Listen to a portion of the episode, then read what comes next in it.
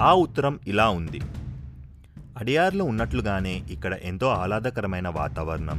చుట్టూ కొండల మధ్య నుంచి వచ్చే ప్రశాంతమైన గాలి అడియార్ని కూడా మర్చిపోయేలా చేస్తుంది. చుట్టుపక్కల పరిసర ప్రాంతాల్లో నివసించే రెడ్ ఇండియన్స్కి ఇది మంచి స్థావరం అని తెలిసింది. మిస్టర్ వాల్టన్ కూడా అప్పుడప్పుడు వచ్చి వెళ్తున్నారు. ఇక మాకు కొత్తగా పరిచయమైన ఇక్కడి అమ్మాయి రోజ్లెండ్ విలియమ్స్ ఒక వారం పది రోజులు మాకు దగ్గరలోనే ఉంటూ మాకేం కావాలో చూసుకుంటోంది. అయితే సరిగ్గా రెండు వారాల క్రితం ఒక సంఘటన జరిగింది. దాని గురించే మీతో చెప్పాలనుకుంటున్నాను. జరిగింది జరిగినట్లు చెప్పే ప్రయత్నం చేస్తున్నాను. ఇది జరిగినప్పటి నుంచి మాకేదో తెలియని కొత్త అనుభూతి. మా జీవితాలు కూడా ఇంతలా ప్రభావితం అయ్యేలా చేసిన ఆ సంఘటన ఎక్కువ చేసి చెప్పడం నాకేమాత్రం ఇష్టం లేదు. ఇది మేమక్కడ స్పెక్టేటర్స్గా అక్కడ జరిగింది చూసి చెప్పటం లేదు. స్వయంగా కృష్ణానే మాతో ఈ విషయం చెప్పవచ్చారు. ఎక్కువ సమయం తన శరీరాన్ని వదిలి చాలాసేపటికి మెలకులోకి వచ్చేవాడు. తను చూసింది గుర్తు తెచ్చుకోవటానికి కష్టంగా భావించేవాడు. కృష్ణ తన శరీరాన్ని విడిచిపెట్టి వెళ్ళిన ప్రతిసారి రోజ్లిన్ ఒకటే శ్రద్ధ తీసుకునేది. వారింగ్టన్ ఆరోగ్యం సరిగ్గా లేదు. నేను కూడా విశ్రాంతి తీసుకోవాల్సిన అవసరం ఉండటంతో రోజ్లిన్ మాత్రమే కృష్ణతో పాటు ఎక్కువ సమయం ఉండగలిగింది. ఒక సాయంత్రం కృష్ణ చాలా నీరసంగా కనిపించాడు. ఏమైందని అడిగితే అసలు మాట్లాడలేకపోయాడు. మెడ మధ్య భాగంలో ఒక కణిత లాంటిది ఏర్పడింది. మరుసటి ఉదయానికి కాస్త నార్మల్గానే కనిపించాడు. బ్రేక్ఫాస్ట్ చేసిన తర్వాత నేను రోజ్లిన్ బయట కూర్చున్నాం. కృష్ణతో పాటు లోపల వారింగ్టన్ కూర్చొని ఉన్నారు. ఉన్నట్టుండి లోపల నుంచి వారింగ్టన్ గట్టిగా పిలవటం వినిపించింది. వెళ్ళి చూస్తే కృష్ణ జబ్బుపడిన విషయం స్పష్టమైంది. పెద్దగా బాధతో మూలుగుతున్నాడు. దగ్గరగా కూర్చొని ఎలా ఉందో కనుక్కునే ప్రయత్నం చేసింది రోజ్లిన్. ఏమీ చెప్పలేకపోతున్నాడు. శరీరం అంతా వణికిపోతుంది. కదలకుండా ఉండటం కోసం తన చేతుల్ని బిక్కరంగా బిగించి పట్టుకున్నాడు. పళ్ళు గట్టిగా నొక్కి ఉంచడం మాకు భయం వేసింది. శరీరం అంతా వేడిగా కాలిపోతున్నట్టుగా ఉంది. కొన్ని క్షణాల తర్వాత కృష్ణ రోజ్లిని పక్కకి నెట్టేశాడు. కృష్ణ కళ్ళను బట్టి చూస్తే అన్కాన్షియస్గా ఉన్నట్లు స్పష్టమైంది. మళ్ళీ దగ్గరికి వెళ్ళి ఒక పక్కన రోజ్లెండ్ మరో పక్కన వారింగ్టన్ ఇద్దరు కృష్ణాని సిమితంగా ఉంచే ప్రయత్నం చేశారు.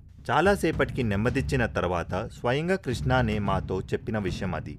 భౌతిక ప్రపంచానికి సంబంధం లేని ఒక స్టేట్ ఆఫ్ మైండ్ తన శరీరం మీద ప్రభావం చూపిస్తున్నట్టు చెప్పాడు. అమాయకంగా అక్కడ ఏం జరుగుతుందో తెలియని రోజ్లెండ్ చాలా భయపడింది. నాకు ఒకంత అలాంటి కంగారే.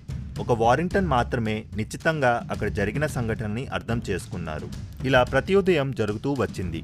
దగ్గరగా వెళ్ళిన ప్రతిసారి మమ్మల్ని కృష్ణ దూరంగా నెట్టేసేవాడు. మా అందరి నర్వస్నెస్ తనకి చాలా ఇబ్బంది కలిగిస్తున్నట్టు చెప్పాడు. మా ప్రెజెన్స్లో మరింత ఎక్కువ వణికిపోయేవాడు.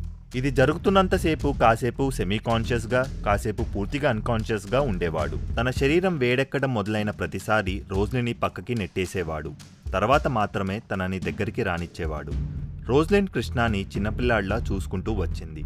ఈ సమయంలో కృష్ణ చాలా సెన్సిటివ్గా మారిపోయాడు. ముఖ్యంగా చుట్టూ వినిపిస్తున్న శబ్దాలకి ఎక్కువగా స్పందించేవాడు.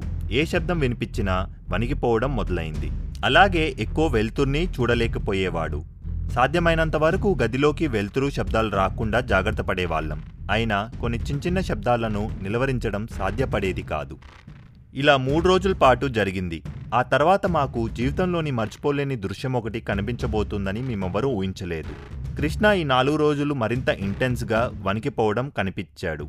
ఆ సాయంత్రం ఆహారం తీసుకున్న తర్వాత చాలా ప్రశాంతంగా కనిపించిన కృష్ణ తన గది ఒక్కసారిగా ప్రకాశవంతంగా మారిపోయింది. తనని ఏదో ఆహ్వానించినట్టుగా భయంకరంగా ఊగిపోతూ కనిపించాడు.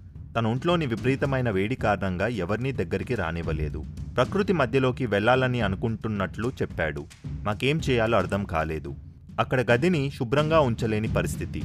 రోజ్లిన్ నిత్యం కృష్ణాని చూసుకోవడంలోనే సరిపోయేది. మరికొంతసేపటికి తనకి ఏకాంతంగా ఉండాలనుందని చెప్పడంతో మేమంతా బయటకి వచ్చి వరండాలో కూర్చున్నాం. కొద్దిసేపటి తర్వాత శబ్దాలు ఆగిపోయాయి. కృష్ణ కూడా ప్రశాంతంగా బయటకు వచ్చి మాకు వీలైనంత దూరంగా కూర్చొని మళ్ళీ కళ్ళు మూసుకున్నాడు. కొద్దిగా కూడా తన ఒంట్లో కదలిక లేదు. భౌతిక ప్రపంచంలోని లేని విషయం మాకు స్పష్టమైంది. కాసేపటికి వారింగ్టన్ అక్కడే ఉన్న పెప్పర్ చెట్టు కిందకి వెళ్ళాల్సిందిగా కోరాడు.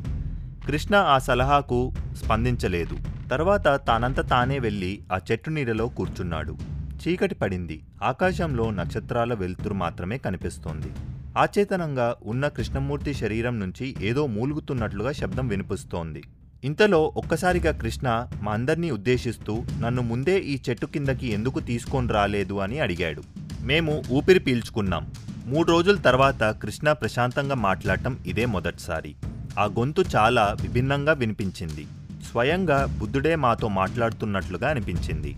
అక్కడ బోధివృక్షం బుద్ధుడికి జ్ఞానోదయానికి ప్రతీక అయితే ఇప్పుడు కృష్ణాకి జరిగిన దానికి ఈ పెప్పర్ ట్రీనే ప్రతీక అయింది ఆ కళ్ళు తేజస్సుతో ప్రకాశవంతంగా వెలిగిపోతున్నాయి. ఆ ప్రెజెన్స్ మా జీవితంలో ఎప్పుడూ అనుభూతి చెందనిది. లార్డ్ మైత్రేయ రాక కోసమే కృష్ణాని సిద్ధం చేసిన విషయం స్పష్టమైంది. ఇక మర్సట్ రోడ్ నుంచి కృష్ణా చెట్టు నీడలోనే ఉండిపోయేవాడు. సమాధిగా మారిపోయేవాడు.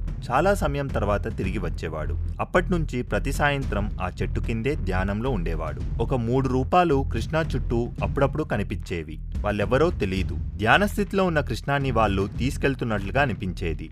ముఖ్యంగా రోజ్లిన్ ఈ దృశ్యాలను స్వయంగా చూసినట్టు చెప్తూ ఉండేది. ఆమె కళ్ళల్లో ఆనందం. ఈ విషయం గురించి చెప్పిన ప్రతిసారి కనిపించిన ఆమె మొహాన్ని నేనెప్పటికీ మర్చిపోలేను అని క్షుణ్ణంగా అక్కడ జరిగిందంతా లేఖలో వివరించాడు నిత్య.